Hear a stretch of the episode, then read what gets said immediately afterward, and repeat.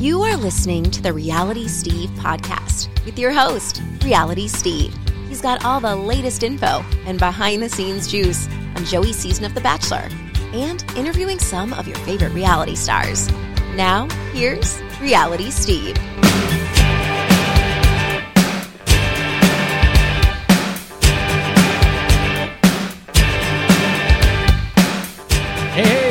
Welcome to podcast number 378. I'm your host, Reality Steve. Thank you all for tuning in for this glorious podcast. It is going to be with Dr. Catherine Sanderson, second time guest on this show, who is a professor of psychology at Amherst College. And I wanted to talk to her about the first five episodes of Joey's season. However, Dr. Catherine is also a big fan, has been following Dave Neal's videos for the last eight months, listening to my podcast and was a former guest on the Laura Owens podcast back in 2019 and I believe either 2020 or 2021. She's been on there twice. So, wanted to bring her on and talk about the Clayton and Laura Owens case as well.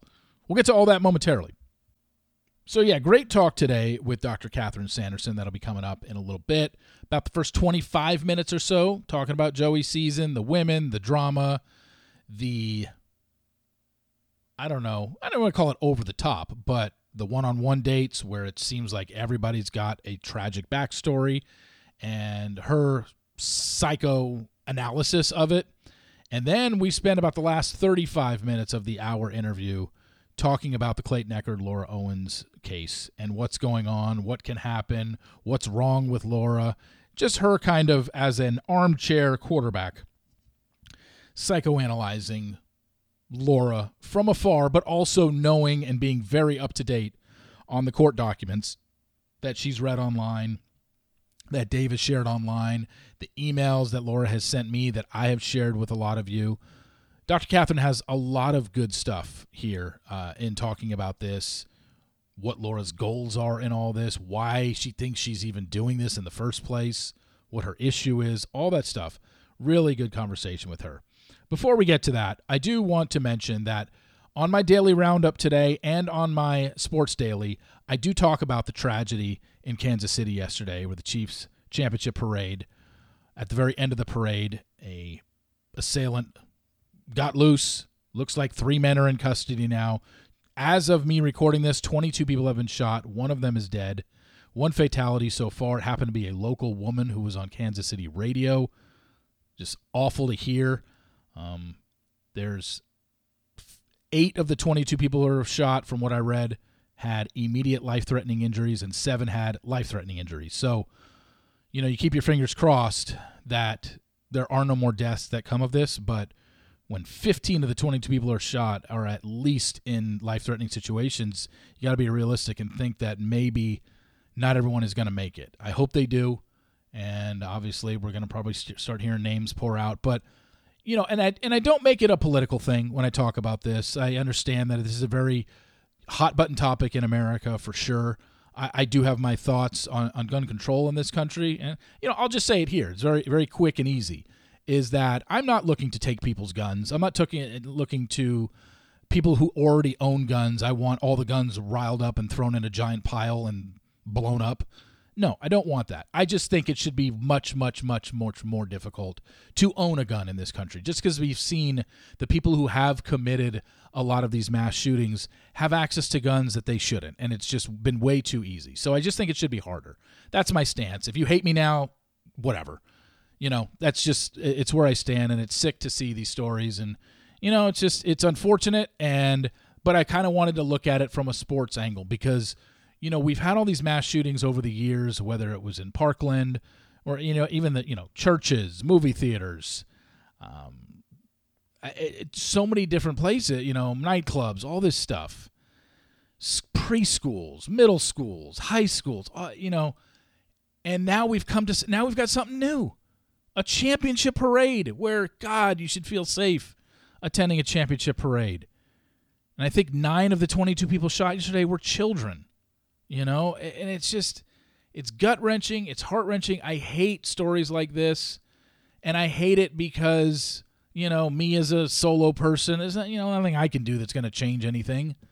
And you know there's so many things out there and so many people say so much rhetoric about this and that and what side but you know the the thing that sucks about it all is this is what we've become as a country. Like we just expect this to happen and there's been so many of them they all kind of run together now in terms of you know if you ask me how many people died in the pulse nightclub shooting versus how many people died in the parkland one like i've just totally lost track you know? I don't know the exact number and that shouldn't happen you know? And um you know obviously i wish things would change and it's just it's just difficult because we all know how the cycle is going to work on this. We're going to mourn for a few days there's going to be memorials there's going to be outrage and there's, there's going to be you know thoughts and prayers uh, from people. And then there's going to be nothing that happens legislatively. And it's just going to happen again and again and again and again and again.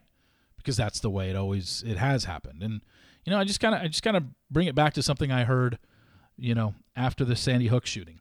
And somebody or not even right after that happened but um, later on after more shootings starting happening and somebody said look the second kindergartners were shot at point blank range and laws weren't implemented the next day, we pretty much knew where we were going with this. And I mean, it's true. I mean, people were fine with that happening, you know? And it just sucks. It, it really does. And, you know, really no great segue here to move on, but we have to. But I, in terms of this shooting yesterday that happened at the parade, I look at it from um, on on both the daily roundup. The daily roundup only I only talk about it for about five minutes. Sports Daily, I spent a good the first ten minutes on this shooting, and I kind of look at it from a sports perspective because hey, championship parades happen four times a year with the major sports teams: baseball, basketball, football, and hockey. Whoever wins the championship is usually throwing a parade within two or three days.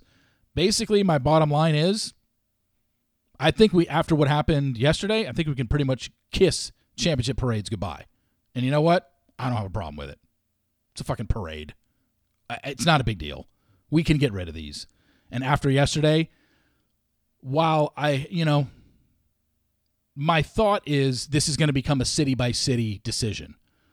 But I think most cities now are going to say, let's not even take that chance because we can't account for every person, you know? Championship parades, you just show up and you just stand on the sidewalk and wait for the guys to come around and wave to them. Anybody with any sort of artillery can show up and do that. If it's inside an arena, hockey, basketball, you have to go through a metal detector, you know, when you go to attend a game. Football, same thing. So maybe you move it to arenas and or football stadiums. Yes, you'll have less people, but it's way more important to have less people and full safety than hey, everyone just show up in a giant crowd. yeah, you can arm it with as much security as you want, but that's not going to deter anybody who wants to get something accomplished. So hopefully um, there's some resolution to this. I think in the short term, though, we're kissing championship parades goodbye. Whoever wins, the next ones are NBA and NHL. My guess is there's not going to be whoever wins the NBA championship and whoever wins the Stanley Cup this year is not going to throw a championship parade. It's just my guess. And then also I talk about um, on the Daily Roundup, Nick Viall is involved in a new dating show. No, he's not a contestant, but he's involved in a new dating show with a pioneer in the reality TV dating world. I'll tell you about that. And then I also talk about part one of the challenge finale. So get ready for that. All right, here we go. Podcast number 378. Okay, let's bring her in. Uh, she's a second time, third time guest on this podcast. I'm ever forgetting, but she is a psychology professor at Amherst College, noted author. She is a Bachelor fan, and almost most importantly, she loves and has been following the Clayton Echard Laura Owens case. So we're definitely going to get into that. It is Dr. Catherine Sanderson. Dr. Catherine, thank you very much for coming on. Thank you so much for the return invite. This is uh, my favorite way to imagine spending Valentine's Day. I was going to say Valentine's Day. It's and you know what? And this year's Valentine's Day is a big day if we're discussing the Clayton Laura, Laura Owens case, which we'll get to later on in the podcast. But um, let's let's first talk about uh, Joey's season of The Bachelor. I just want to get your take on it through five episodes. Um, are you enjoying it? Are you enjoying it I should say, are you enjoying it? Because I think all these seasons kind of run together. Are you enjoying it like more or less than past seasons, if at all? Well, so what I will say is that I feel like the Golden Bachelor was awesome. And I know that's not what we're talking about, but I feel like that season seemed so like genuine and real. And you really did have a sense that people were falling in love. So I think in that sense, my comparison with Joey season is it it feels less good to me than Gary's season, but it feels better to me than a lot of other Bachelor seasons. How's that? No, that makes sense. And I think Gary really hit uh I don't want to say I hit a nerve because that usually has a negative connotation to it, but it definitely um what's the word I'm looking for? It's on the tip of my tongue. It oh, it resonated with the audience clearly because people watched and the ratings for that show were outstanding. I mean, the best ratings any season this show and this franchise has produced since COVID. And hence the reason we just got an announcement three days ago that they're coming back with our, our first Golden Bachelorette season is going to be airing in the fall. So they clearly know, okay, we've got something here. Let's run with it. And I, I do think um, the Golden Bachelor was – while it was the same formula, it's like, okay, one on one dates, silly group dates, all this stuff, at its core, same thing as the original show. But when you jump almost two, I guess, generations of people, because it wasn't like, oh, let's go to 40s, 40 and 50 year olds, which would be kind of doubling what we get on Bachelor and Bachelorette. We're going to the next phase, which is 60 and 70 year olds.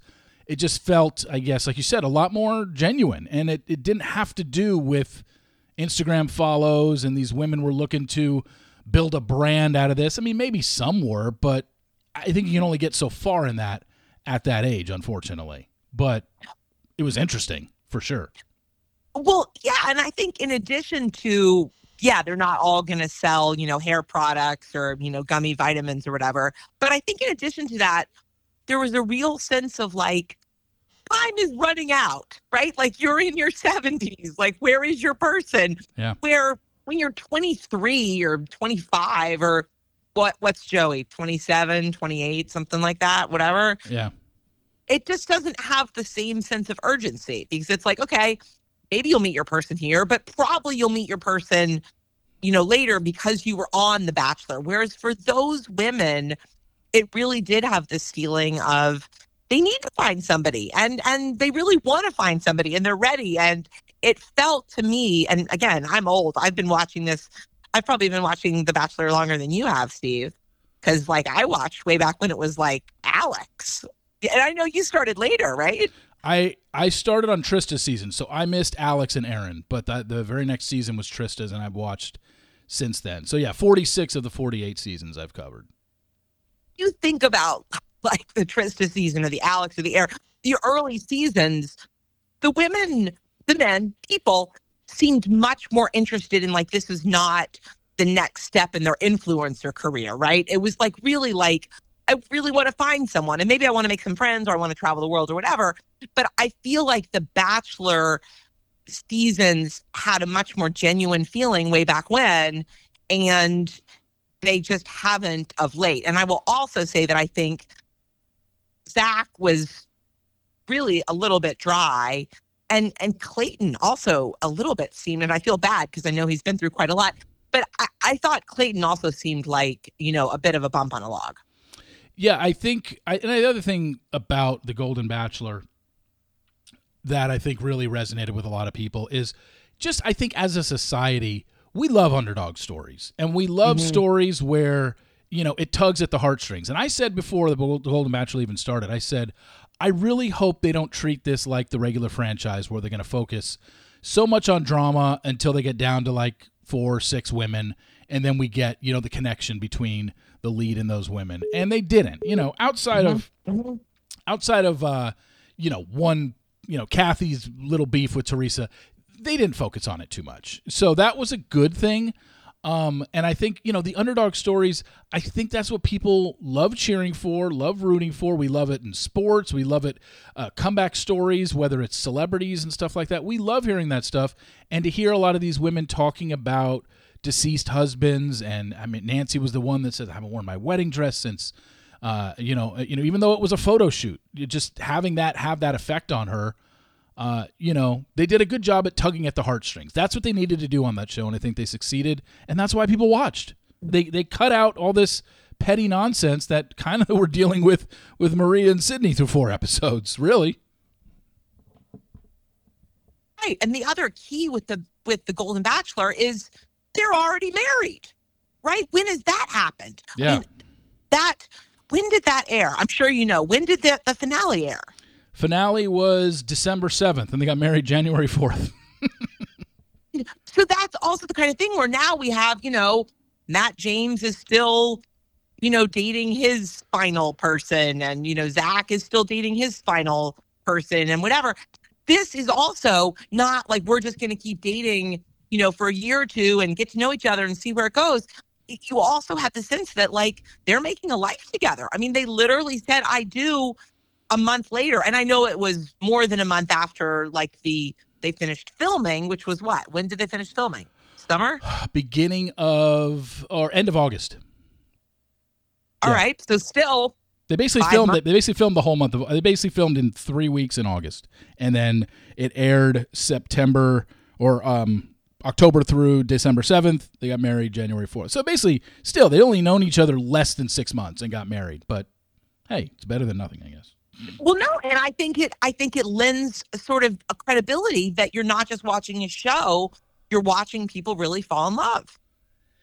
if I were to ask you, and it looks like, I mean, they haven't said specifically, but the way they hinted at it, uh, the executive producers during the TCA press event over the weekend, they've hinted that our Golden Bachelorette is going to be one of these women from Gary's season. It it makes the most sense. It's no different than the fr- franchise where they're going to choose somebody that the audience is already invested in. And you know, if they were to bring somebody in as the Golden Bachelorette that wasn't on Gary's season, it would just be like, okay, but I'm not interested. I don't know anything about her. It's just that doesn't mean people wouldn't watch. It's just a lot easier when you have a built-in audience. So that's why we're going to go with one of these women.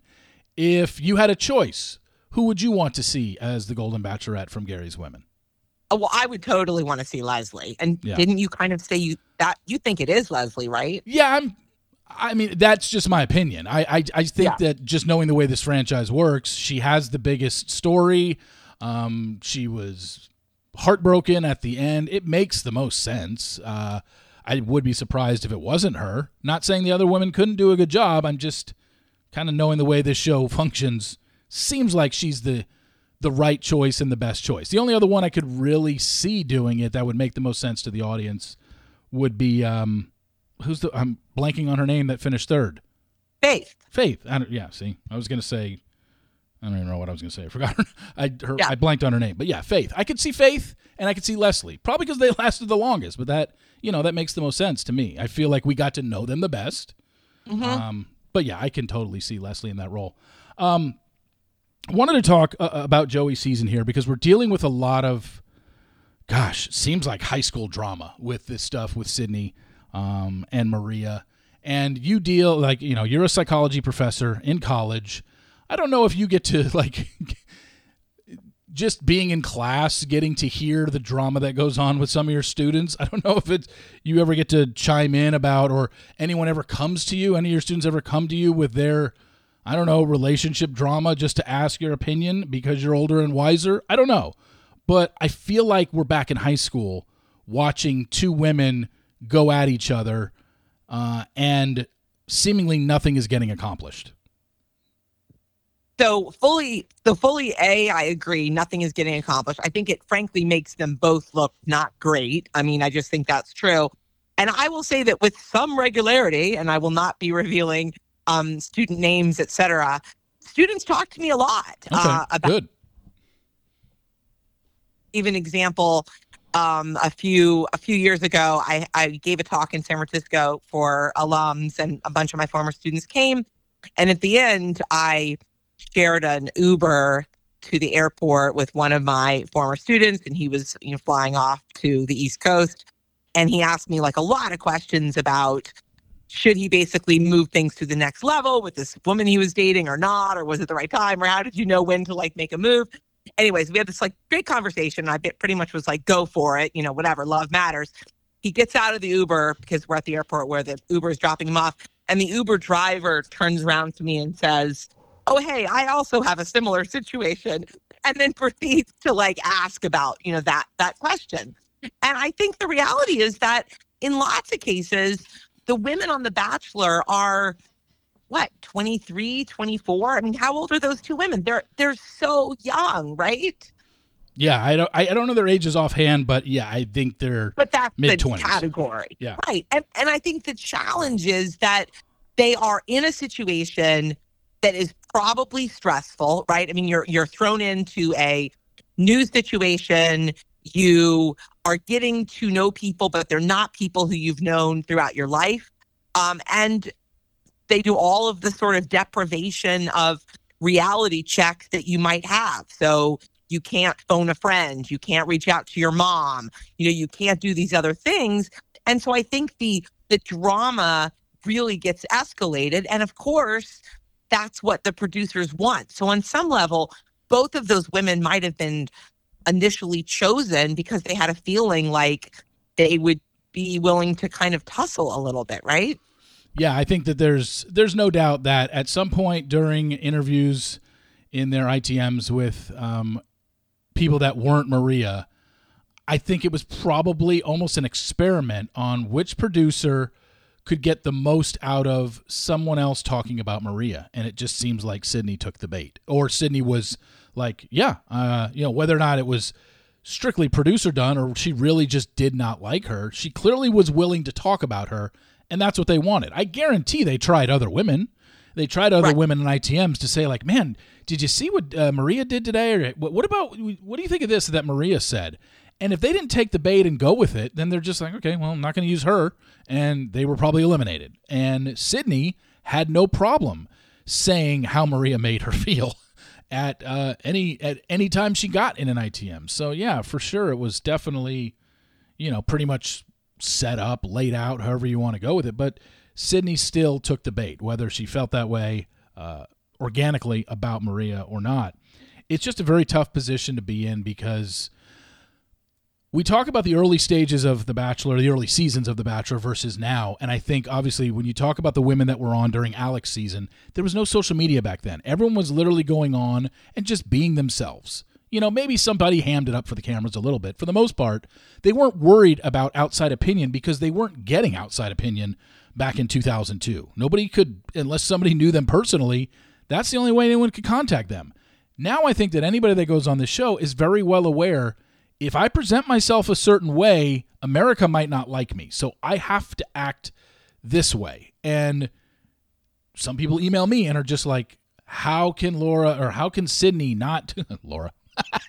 Um, how can how can Sydney not see this? Why would she say that? She knows she's going to get shit for it. Lea the same thing.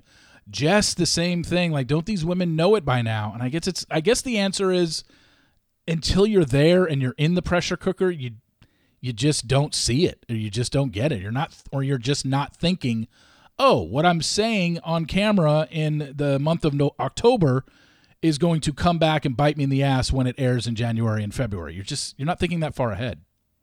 Well, and and I would I, so I agree with that, but I would also make two other points. One, these women who are in their ITM saying like, "Oh yeah, you know, Maria's horrible" or whatever, they also are probably getting egged on by their producer and the other women saying like, "Oh yes, we all feel the same." So it might be that their interpretation is that everybody on the season is going to be in their ITMs talking about this. And it's not just going to be them alone. So they may have a misperception of what's going on. Mm-hmm. There also maybe, at least for some of them, you know, you kind of got to mix it up a little bit, especially if you don't have chemistry with the bachelor. If you want to have a chance for paradise or other sorts of options. So I also wonder to some, some extent, often the people who are messing it up, you know, mixing it up, are not really going far. And so we can kind of see that with Sydney, right? There's no real sign that she has anything to talk to Joey about other than let me talk about this thing going on behind the scenes. And so I wonder to some extent if people are doing it also or are more susceptible to it because it's a way for them to stay around and be relevant. And usually when we've seen two on ones, it's usually two people where one of them definitely has a better connection with the lead. And you can say what you want about Sydney, you can say what you want about Maria. Even if you, I don't know, even take away that feud from what they had shown us, there was nothing that they showed us in four episodes that anyone could make, could you could convince anybody that Joey was interested in keeping Sydney around anyway. Like Right. he had made out with Maria on numerous occasions. She went and changed Yes. her outfit for him. Like there's clearly and I don't know how deep their connection is, but Joey is clearly physically attracted to Maria and basically a lot of their conversations up until last night's episode have been very surface level and basically let's just make out. And Sydney had given us nothing in terms of her relationship with Joey that at least we were shown. Maybe there was stuff behind the scenes and just they didn't focus on it because they knew she was only lasting four episodes. But it's clear as day that regardless of what their feud was or who was right or who was wrong or who told somebody to shut the fuck up, I don't think it mattered. We all knew he was keeping Maria anyway, even if you didn't know the spoilers. He, they didn't show anything with any sort of connection with him and Sydney for four episodes, you know? Right. Well, and that's what makes it so easy to put them on the two on one date last night, right? Like that it's not, there's no risk in that because everybody understands what's happening at the end of that. What do you what do you make of? And I, I, we might have talked about this the last time you were on. What do you make of the fact that we get a lot of one? Obviously, you get one on one dates on this show, but seemingly in either recent seasons or whatever, the people who get one on one dates always seem to have a story. And it's always a story that, you know, makes them kind of an underdog, something that people want to root for. We've got Daisy's cochlear implant. We've got Lexi's endometriosis endometriosis diagnosis. And, you know, last night we've got Kelsey sharing the story about her mother who died from breast cancer. Like, these are things that I get people want to get behind, but these women are given one on ones for a certain reason. And I don't think this isn't when, when you share something like that with somebody on a date, especially a first date, um, that's not trauma dumping, right? That's not, or trauma bonding, correct? No, it's not. Okay. Um, I know people like to say it is, and that's why I'm just like, let's, let's get the correction out here. I don't, it's not, but I guess in the vein of this show and how it works, holding on to something like that, you, you really can't. You don't want to, but it, it's probably not easy to do as well. I mean, what is your take on these one on one dates that just seem so heavy handed and how Joey has handled them so far? So there's a really interesting uh, scale in psychology, and and your readers can actually Google this, and some of them might have have heard about it, or your listeners, I guess I should say now. But it's called the 36 questions, and it's literally 36 questions again developed by a psychologist. It was published about in the New York Times. There's like an app and stuff, and and it's 36 questions that bring you closer to someone. And that could be closer to a stranger, it could be closer to a romantic partner, it could be closer to a friend.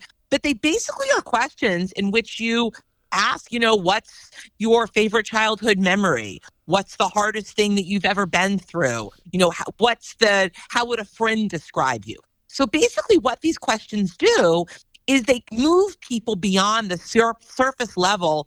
Oh, you know, what's your favorite Taylor Swift song and what's your favorite color and what kind of ice cream do you like? And it's designed to have people really be intimate and engage in self disclosure.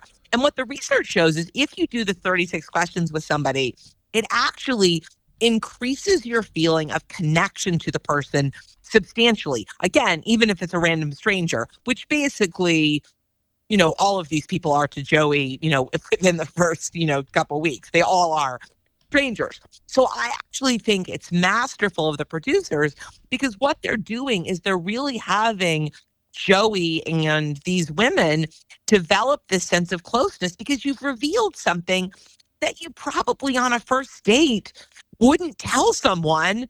You know, I have my mother died, or I have endometriosis, or I have this medical condition and, you know, I am hearing impaired. You know, again, these are things that are forcing closeness in a way that really feels authentic and real.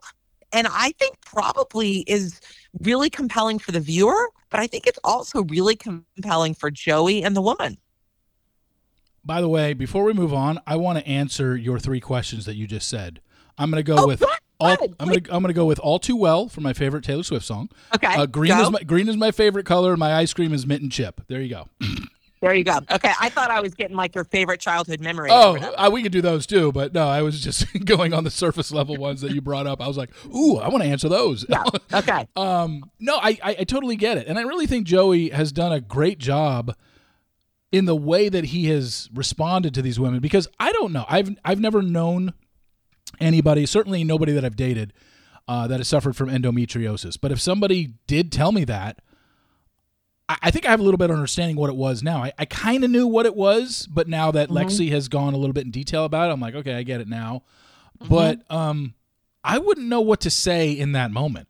You know, he mm-hmm, was. Cl- I'm assuming he wasn't tipped off to that. He was hearing that for the very first time, and he he handled it about as well as you could for someone who probably didn't know what he was getting into at that point. Well, I agree with that. And as you noted, it's been repeatedly, right? Like like each of his his one-on-one dates is like, let me throw you for a loop now, Yeah, right? Here, he, uh, he probably going into the date like, all right, what's this girl's story going to be? Because clearly, I'm not going a one-on-one date with somebody who doesn't have some sort of backstory to them. You know.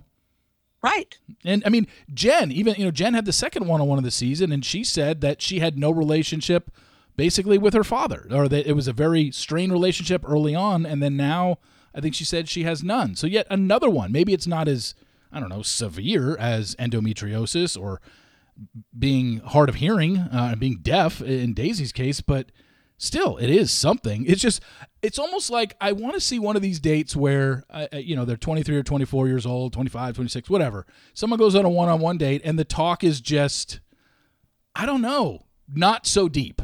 And somebody doesn't have a backstory of this. So it's almost like, why?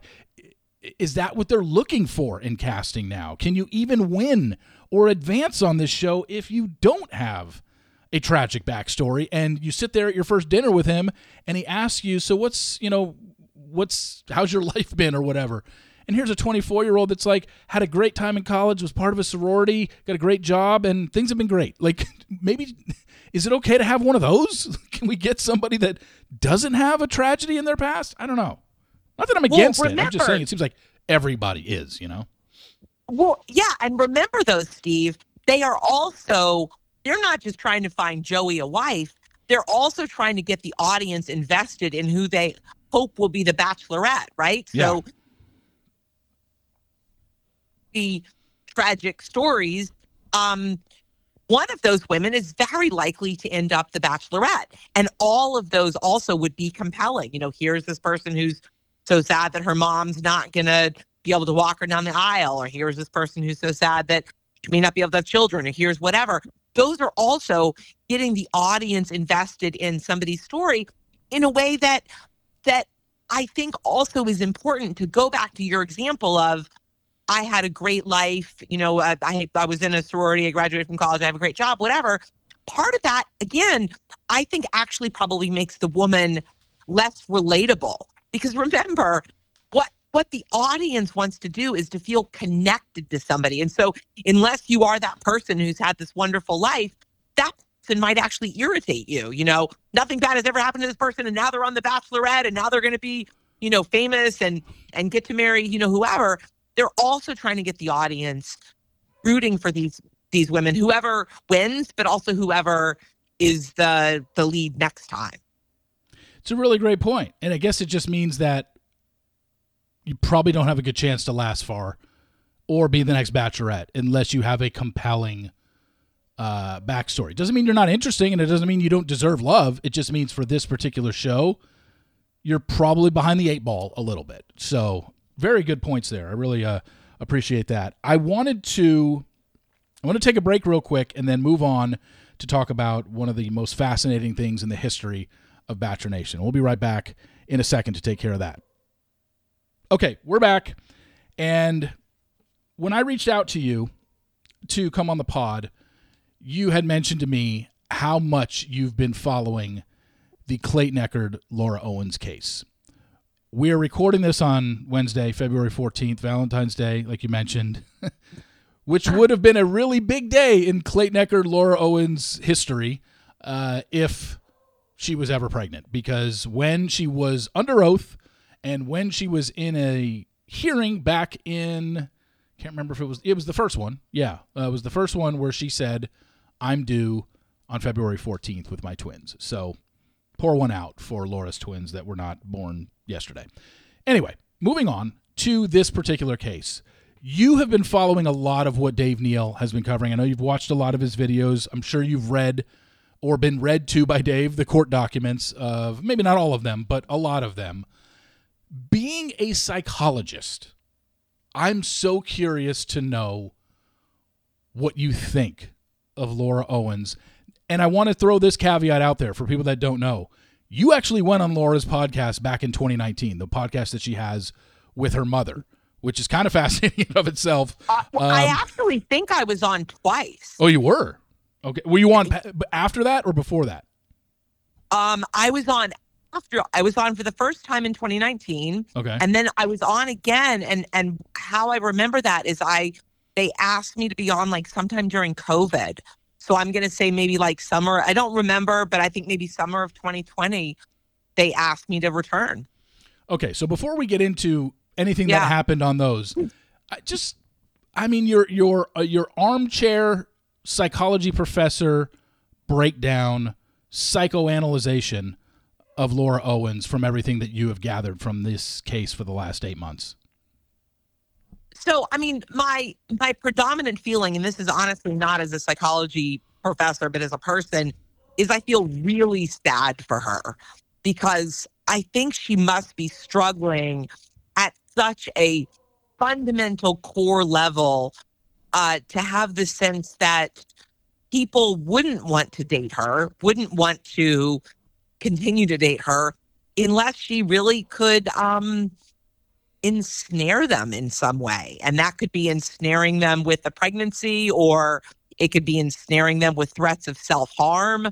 Um, but to me, my predominant feeling is is really about sadness because the level at which somebody must feel about themselves to go to such extraordinary lengths is just really sad. It is. And in my dealings with her, Dave's dealings with her, Clayton's dealings with her, it it is somebody that clearly has shown and if this isn't just obviously an opinion out of thin air, this is stuff that she has emailed to us.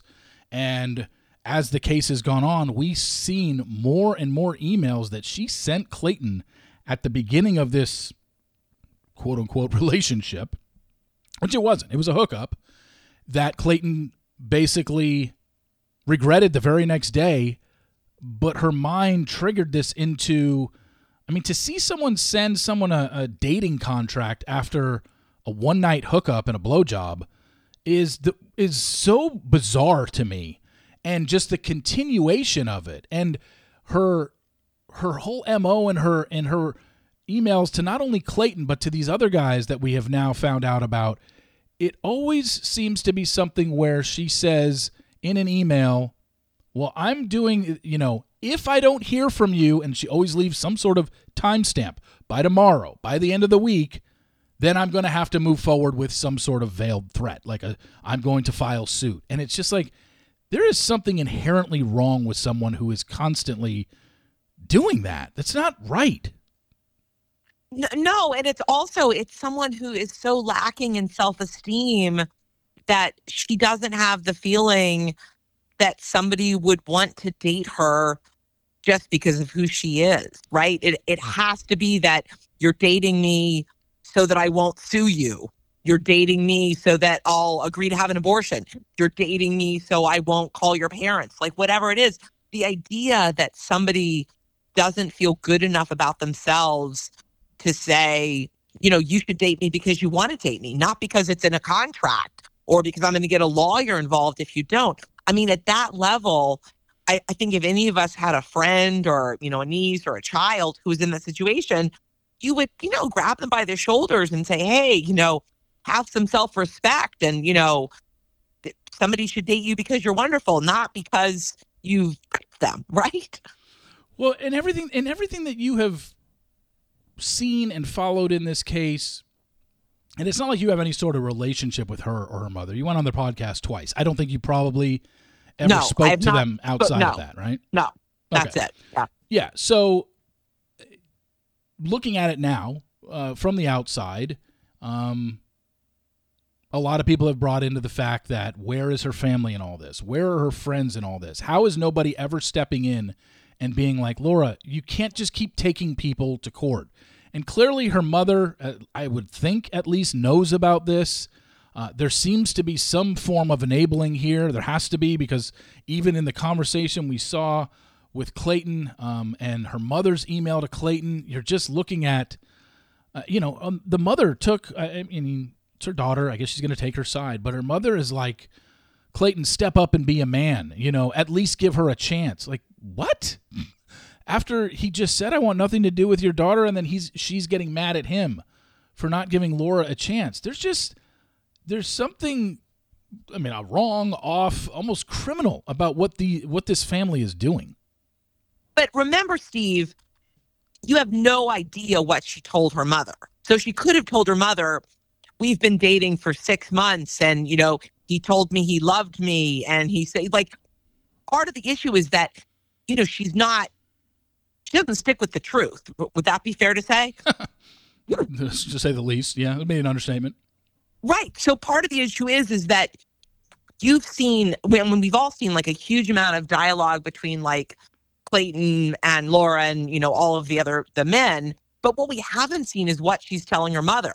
And what she's telling her mother might in fact be very different. Yeah, he promised to marry me and he pursued me. I mean, it's very possible that her mother doesn't have the the accurate sense of that it was a one night hookup that um that she then fabricated a pregnancy out of, right? Yeah, it it certainly doesn't seem that way unless the mother is just as delusional as as Laura is. We don't. We guess we we just don't know. Um, you know when I when I kind of look at this and I've looked at everything and, and you know the emails that I've had with her back and forth back between September and about a month ago. You know, I just you know I shake my head at some of the things that she says and. I just don't understand how somebody can just continually deny something that is so obviously not true. Um, you know, that she's just a constant, you know, she's a compulsive liar and just will not give in. Um, uh, just out of curiosity, are you in the agreement that she should just as as hard as it is going to be for her to ever admit she's wrong and did something wrong here? I was just curious if you were under the um, same sentiment that I was that her best her best course of action in all of this is just to be like, you know what, I made it all up, and just take take your lumps, whatever that may be from the courts, whatever that may. If it, if it means jail time, unfortunately, that's what it means. But is that is that a route? If, if I don't know if you were her, um, but or, or if you were advising her, is that a route you would suggest? So I, I think it's I think it is the best route with one caveat. I think it's the best route with the assumption that I think you're under and I'm under and Dave Neal's you know under, et cetera, that eventually the truth is going to come out. So I mean, I think we all believe eventually the truth is going to come out that you did make it all up because you know ultimately you're not going to be able to produce a fetal death certificate or you know an ultrasound from an actual pregnancy that was yours, you know, et cetera. But I think the challenge is I don't think she knows yet that the truth is going to come out. I mean, again, her lawyer saying, oh, we should just dismiss it because she's no longer pregnant. So, you know, hey, it's all good, you know, no harm, no foul. And so, I think the challenge is for her psychologically, she is still in the I don't know that the truth is going to come out. So, to the extent that she believes there is a chance that she won't ultimately found to be a liar, I think she's kind of like trying to play the odds. And and I think that's why she didn't show up for the deposition. And I think her hope has to be it's it's gonna get dismissed. Clayton's gonna run out of money. You know, um, people are gonna get tired of the story. It's gonna go away. I'm gonna get my 18th lawyer and they're gonna, you know, find this magic potion. So I think that's the challenge. I think that she would do that if it she believed that otherwise the truth was going to come out because you you'd rather be able to say hey let me spin it my way as opposed to it be found that she's a liar but again I don't think she knows yet that it, the truth is going to come out. So she's basically just holding out hope. She's holding out hope that Yeah, yeah, yeah, yeah. this is Yeah. I'm never going to have to be taken a task for for what I did here, which is what a lot of people believe, and a lot of people I, I didn't I didn't want to say believe at this point. I think we all know this woman was never pregnant. That's what Clayton's lawyers are arguing. Not only that, no, he was she was never pregnant by him. She was never pregnant to begin with, and you know she just carried it out for seven months. I, I don't understand, you know why. I don't know any sort of the you know the legal ramifications of all this because there's so many things that have happened under oath that it's just like God. It seems like she's done so many lies under oath, and I know that's not good and that's a bad thing to do. But I don't know what penalties are for lying under oath. But my question now becomes to you, and and this might be too heavy of a question, but it's it's where I've come to when I think about Laura and what needs to happen going forward. I just I'll just ask you: Do you think someone like this needs to be institutionalized? I mean, currently she's not a threat to herself or someone else in terms of physical harm. I mean, I think that's true. Um, Well, I don't, know, I don't, I I don't know about someone else physical harm, but I think she could be a threat to herself. I mean, she has mentioned in the past about having suicidal ideations. Um, so I, I, but I don't know how recent those are. I mean, I, def, I definitely saw those in one of the emails to me, but um, well, but I think the question is is she actually having suicidal ideation or is she understanding that by saying she's having suicidal ideation Hmm. there's going to be a win right like like she'll get attention or you'll stop you'll lay off or you'll support her or people will take her seriously i mean I'm, and i'm not saying that she doesn't have suicidal ideation but i'm saying that i think it would be different um i i think if if people in her life were worried that she was going to harm herself in some way, that would be something to take very seriously.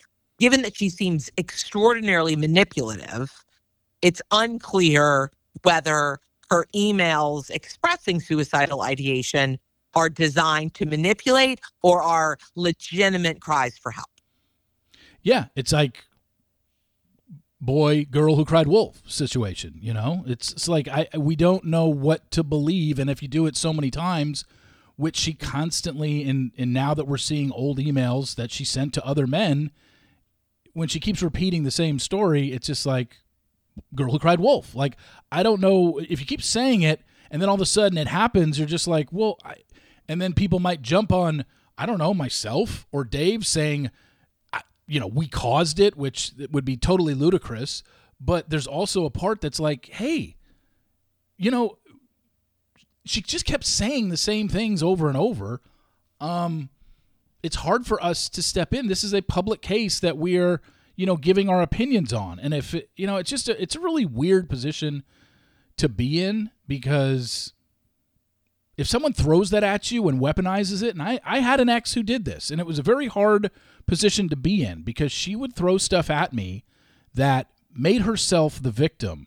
And if I question it, then I become the asshole. I become the asshole boyfriend who is like, oh, prove it. Prove you did. Prove prove this happened to you. And then she's just like, I can't believe you're you're supposed to stick by me. You're my boyfriend. Why would you even question me on this when she knows she's using it as a manipulation tactic? It's just it's a very, very difficult position to be in overall. It's just I don't know. I, I, I don't know how to almost deal with a woman like this. Not thank God I don't have to anymore.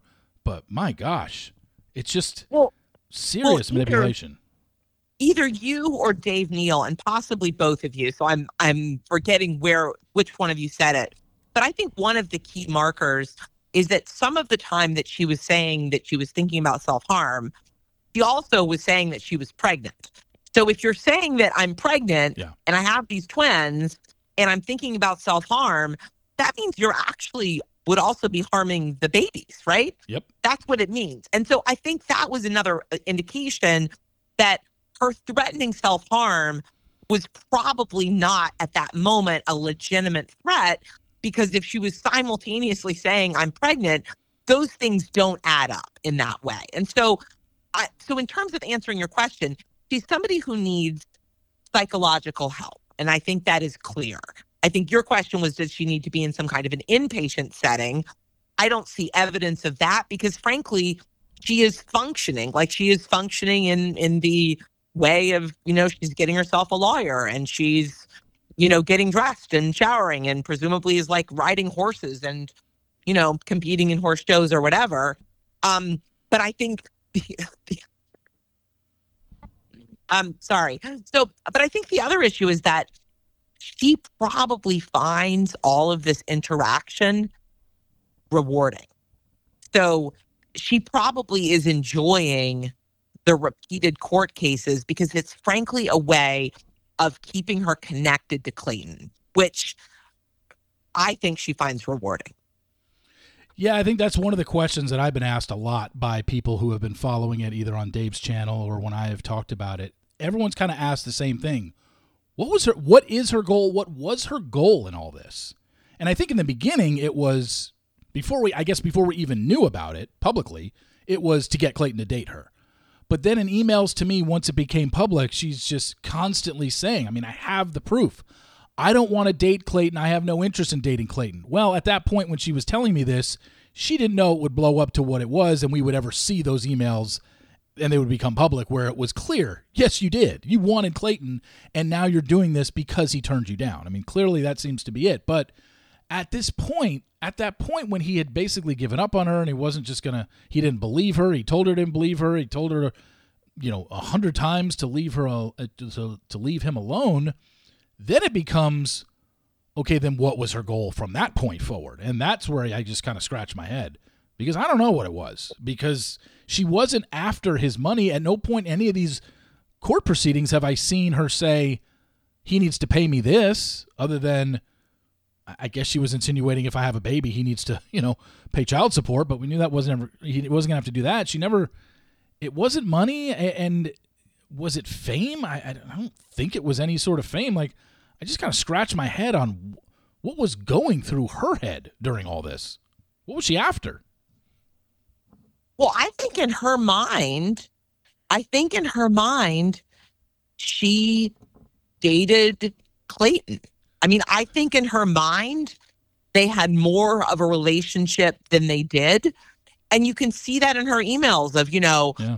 I could make you a better man, or, you know, I, right? I, I mean, like this idea that she has in her mind a fantasy of what their relationship was or could have been. And so she's taken, she is further along in terms of her perception of their relationship than is true.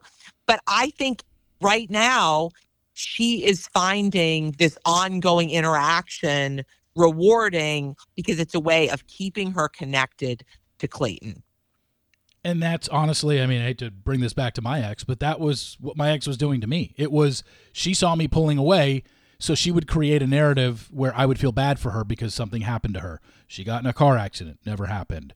She, you know, it's just a laundry list of things that she told me happened to her to keep me in the loop and to keep me, oh, really? Oh, okay. And I knew it in the back of my head, but I didn't want to be a dick and I didn't want to call her out on it and say prove it. So I just went along with it and kind of bit my tongue a lot. And it was just very, it was very frustrating relationship to be in and very manipulative.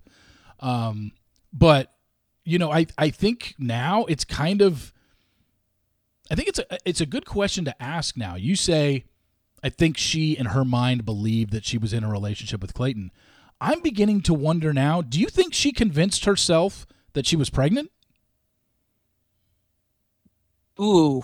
I mean, I think she did I, I think a hundred percent she did early on. I, I don't think she did at the time at which she's wearing a fake baby bump. you know, I think she's not thinking like that's the baby is inside this bump that I'm strapping on or whatever. But I think early on, um, I think early on she probably did think I'm pregnant. And and I also think she felt like this was a way of keeping him connected, interested, involved. And remember, this is not her first rodeo. So yeah. we are coming in to see the Clayton interaction. This is a, you know, we're coming in late to the play, right? Like this is a movie that she has acted in for years. For sure. And it's almost like that's what did her in. The fact that she went public with this is the reason why we know about the other cases now. Because if this is kept all private and she never goes to the Sun and she just talks to Clayton and Clayton is dealing with this privately and maybe he's telling family and friends and maybe he's telling Susie or whatever, but it never becomes a public story. We never find out about Greg. We never find out about Mike. We never find out about all these guys in her past that she was currently involved in cases with that were currently ongoing in the same county as Clayton. And I think maybe Clayton, after a while, is suffering the same fate that those guys are, which is just forking over a shit ton of money, trying to defend himself, and then maybe at some point just throwing up his hands. I, I don't know what would have happened if she didn't go forward and go public with this to the Sun. I don't know what would happen to Clayton, but I tend to think it wouldn't have been very good. No, no, I think that's exactly right. And I frankly think that's why it's really good that both you and Dave spent what I can only imagine is, you know, hundreds of hours trying to kind of unpack what all has happened. Because again, she has been doing this for years. So it is familiar to her. The play is familiar. I mean, some of the emails are like literally like cut and paste yeah. from what she's done before. So again, it's all very familiar to her. It's just the first time that Clayton experienced it. Looking back on it now, in the two times that you went on her podcast, did you ever come out of those podcasts thinking, I mean, I didn't listen to them, but did you ever come out of those podcasts thinking there's something off about her or her mother? Was there anything that ever made you think now seeing what's happening and what played out with Clayton and finding out about the two other men. Is there anything that you can go back to those two podcasts you were on with her and say, now I can kind of see something or no? No, but I will also say, is you know, when you're on a podcast, like they're asking me questions and I'm responding. You know yeah. what I mean? It's not a dialogue. It's like they're asking questions, I'm talking about it. And and I will say that I think people who are interested in psychology and you know that's what we were talking about there are times in which people are interested in psychology because they are struggling with some stuff themselves, right? So there are people who say, I'm interested in psychology. And the reason that they're interested in psychology is they've struggled with mental health issues for some time, which, you know, clearly she has and and is. It's going to be really fascinating to see kind of what happens with all this because it's still obviously ongoing. There hasn't been definitive rulings. I think Clayton, that the last I saw, hell, you might be able to up, update me better. What's the latest on the case here? Did I see something that Dave posted? I think I just looked. I didn't see the video, but I saw a thumbnail that Clayton's lawyers are asking for more time to yeah. present their case. They're asking for more time. I think it's on the schedule for like 45 minutes and they want like two hours. But again, I think the, the big question is that he has yet to produce any documentation. So they call that discovery. And, you know, to me, that's the big issue is that you can ultimately be required to produce what they're requesting, just like you can require somebody to just show up at a deposition. Um, but so that I think the date is, I think it's February 27th. That's when they're in court again. I think that's the, the date. Um, and, and all that they're asking for is they want it they want it to have it be more time. Okay. And we'll see you know we'll see if that's it. Uh, we'll see if they are granted that. Um, you know if she is depositioned my guess is most of her answers are going to be pleading the fifth. I don't think they're going to get much out of her in a deposition but again i don't really know how it works. I know your husband is a lawyer. You know if if they ask her like flat out in a deposition were you ever pregnant ever during the May 20 from the time you had a hookup with Clayton on May 20th until you the time that you say that you lost or you are no longer pregnant? Were you actually ever really pregnant? I, I don't know. Can she just plead the fifth and say I don't want to answer that? It seems kind of an important question to answer. Yeah, she can absolutely plead the fifth. I think the question is, and I think Clayton actually got into this on another podcast. Um, he's he's going to have to sue her to get some of this information out because as of now it's really just they're still kind of winding their way around the family court stuff. And ultimately, I think Clayton's issue, and I, and I agree with Clayton on this, is that she really has harmed his livelihood because if you Google it, it what comes up is that you know they were in a relationship and maybe there's some mysterious you know did she or was she not pregnant or whatever but she has said horrible things about him and i think clearly has cost him money. And i think ultimately he's going to have to sue her if he wants to have the the proof of if you're pregnant then you know produce these records or if the baby's died produce the fetal death certificate. And he has not yet sued her. That has not yet happened.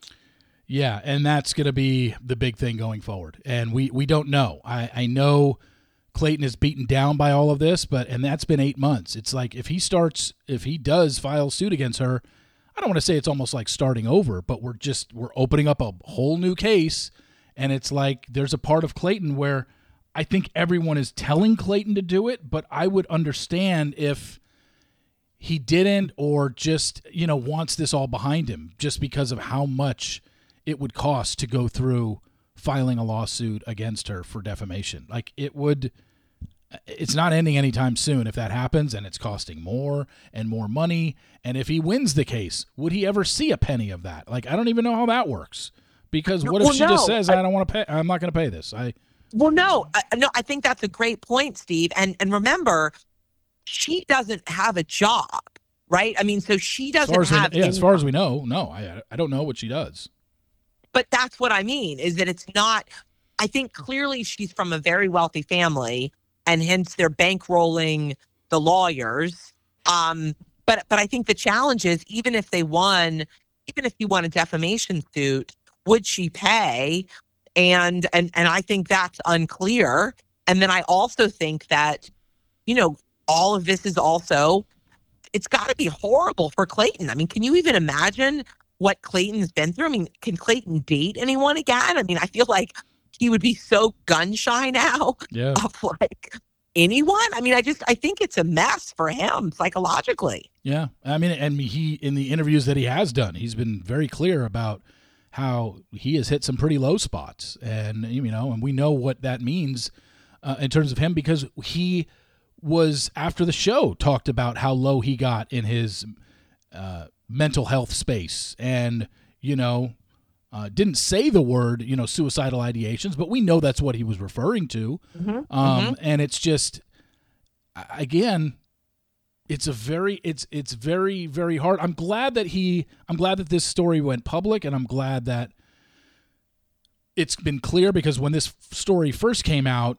uh, Clayton was, you know, guilty in the court of public opinion from the 2nd mm-hmm. the story mm-hmm. came out. I'm Mm-hmm. glad that a lot of people now, thanks to, you know, Dave and a little bit of myself, Dave's covered this way more extensively than I have, but I've always known because in the very beginning of this, when the story broke, you know, I think it was the next day or two days later, I spoke to Clayton for 90 minutes on the phone.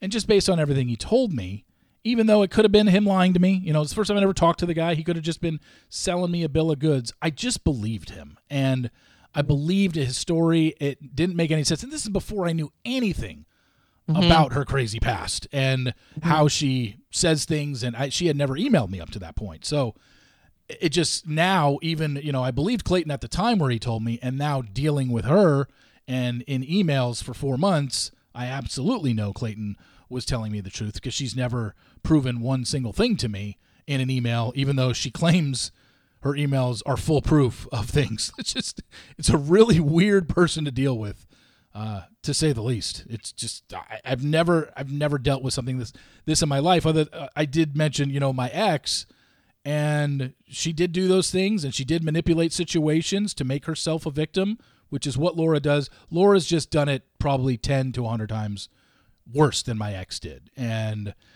it's it's scary, and it's and it's scary that unfortunately there's there's a good possibility that I don't even know if she serves any sort of it gets any sort of penalty or punishment for this. Really don't. Well, I would say that the one perhaps clear punishment she's going to get is she was unable to change her name. Remember, there was that whole like attempt. Yeah. And if you Google her, this will come up. So she tries to, you know, meet somebody in a bar or she tries to, you know, whatever, swipe right, whatever. I think her ability to run this game again is is very very um unlikely. Yeah, and that's her personal life. I kind of meant like what is the what should be the punishment for telling the world you were pregnant for 7 months and having a guy and and putting a guy under this stress for 7 months, showing up on a Zoom hearing with a fake baby bump. Um like wh- lying under oath. Like what are the I don't know what the legal punishments for that can be. Is it jail time? Is it probation?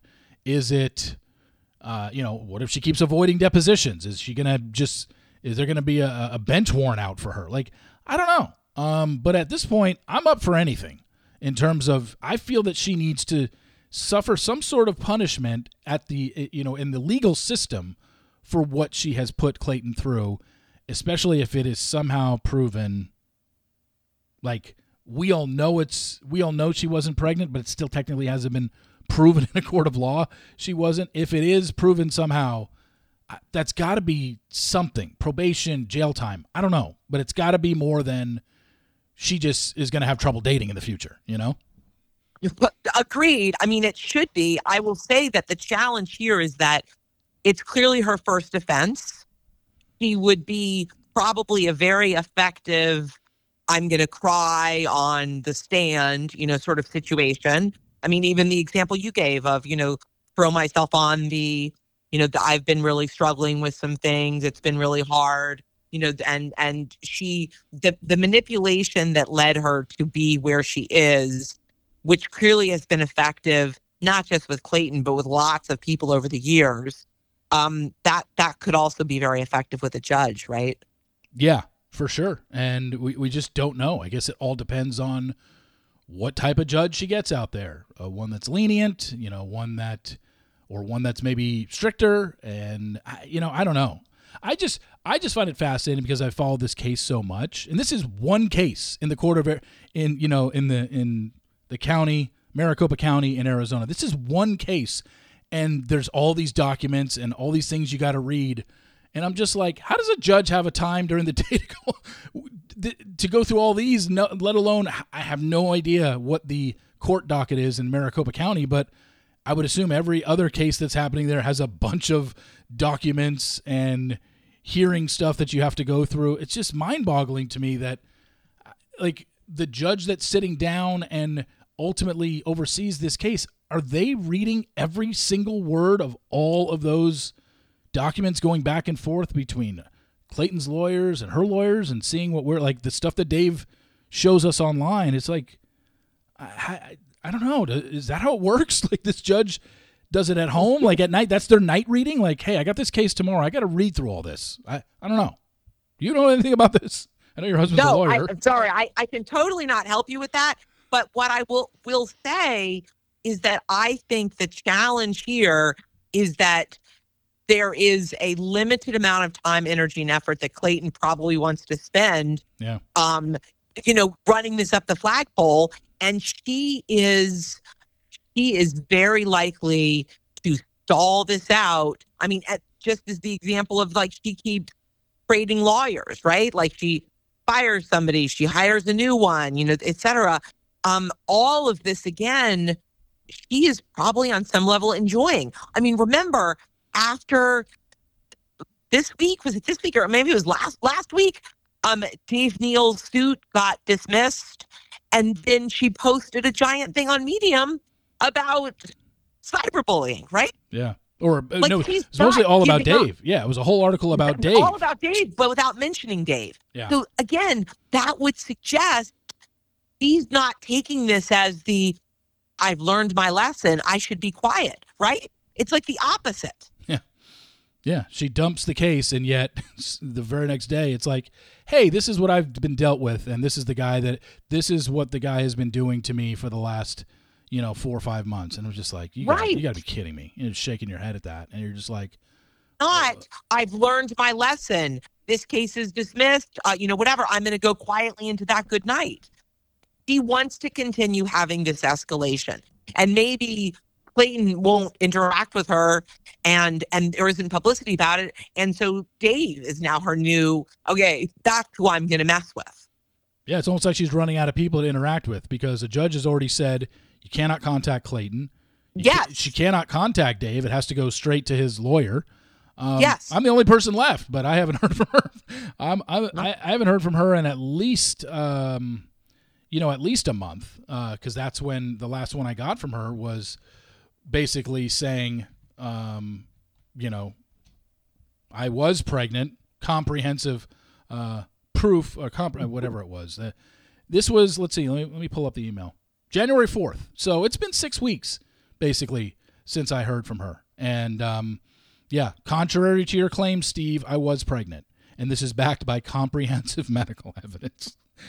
Which- Comprehensive Which, medical which, yeah, that's how she told me, and and that is her proof that she was pregnant because there was comprehensive medical evidence that she was, none of which was actual real evidence. It's nothing, you know. It, it that's what I mean. We're dealing with a delusional person here. So, how do you deal with a delusional person? And all my emails back to her were just like, answer this. It was almost like the hearing that she dealt with when Clayton's lawyers were just put her on the spot. This is a yes or no question, Miss Owens. Please answer the question. And just dilly dallying around with it and you know trying to say yes or no but following it up with a but. You know it's just like this is this is why it's at this point you know i don't expect to hear from her again.